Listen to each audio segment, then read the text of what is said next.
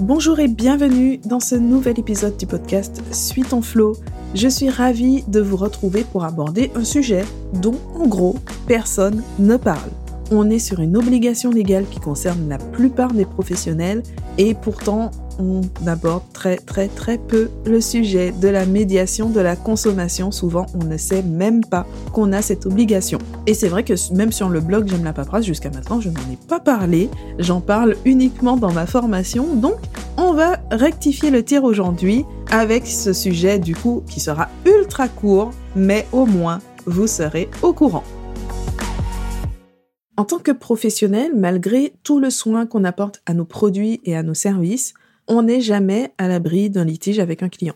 Parce qu'après tout, même une offre de qualité, elle peut très bien ne pas correspondre aux attentes d'un client, ou il peut y avoir eu une incompréhension à un moment donné, ou simplement une erreur d'un côté ou de l'autre.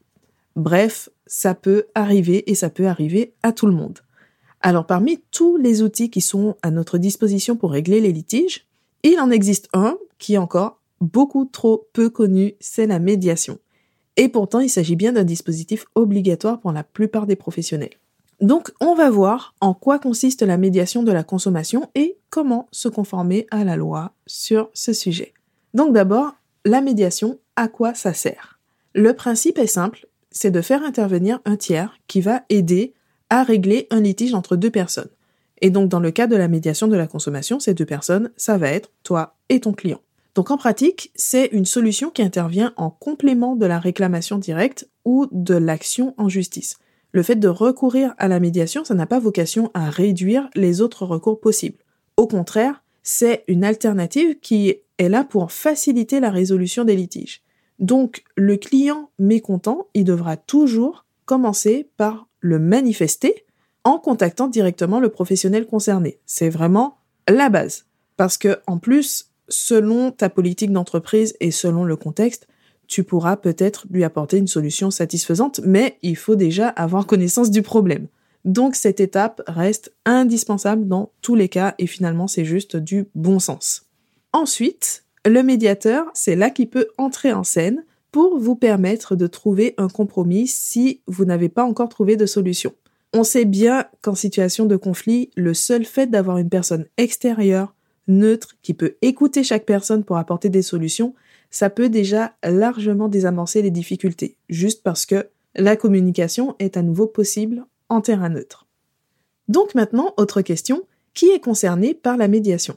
Il reste important de connaître le contexte de la médiation de la consommation en France. Je précise bien en France parce que même si certains services sont gérés au niveau européen, chaque pays a encore sa propre législation et il peut y avoir des différences. Et donc dans notre cas, la médiation est obligatoire dans la relation entre un professionnel et un particulier, donc un consommateur. Donc, qu'on se comprenne bien, ce n'est pas le recours à la médiation qui est obligatoire, c'est un dispositif qui est là pour protéger les consommateurs. Donc ce qui est imposé par la loi, c'est que tout professionnel doit donner la possibilité à ses clients particuliers de faire appel à un médiateur en cas de problème, et il doit l'informer de ce droit donc ça veut dire aussi que cette solution, elle doit être prévue en amont. Ce n'est pas le jour où un litige se présente qu'il faut commencer à se poser la question. Donc, anticiper, ça permet d'avoir l'esprit tranquille et accessoirement d'éviter une amende qui peut aller jusqu'à 3 000 voire 15 000 euros dans certains cas. En plus, ce n'est pas vraiment compliqué en fait pour respecter ses obligations et il faut juste savoir ce qu'on a à faire.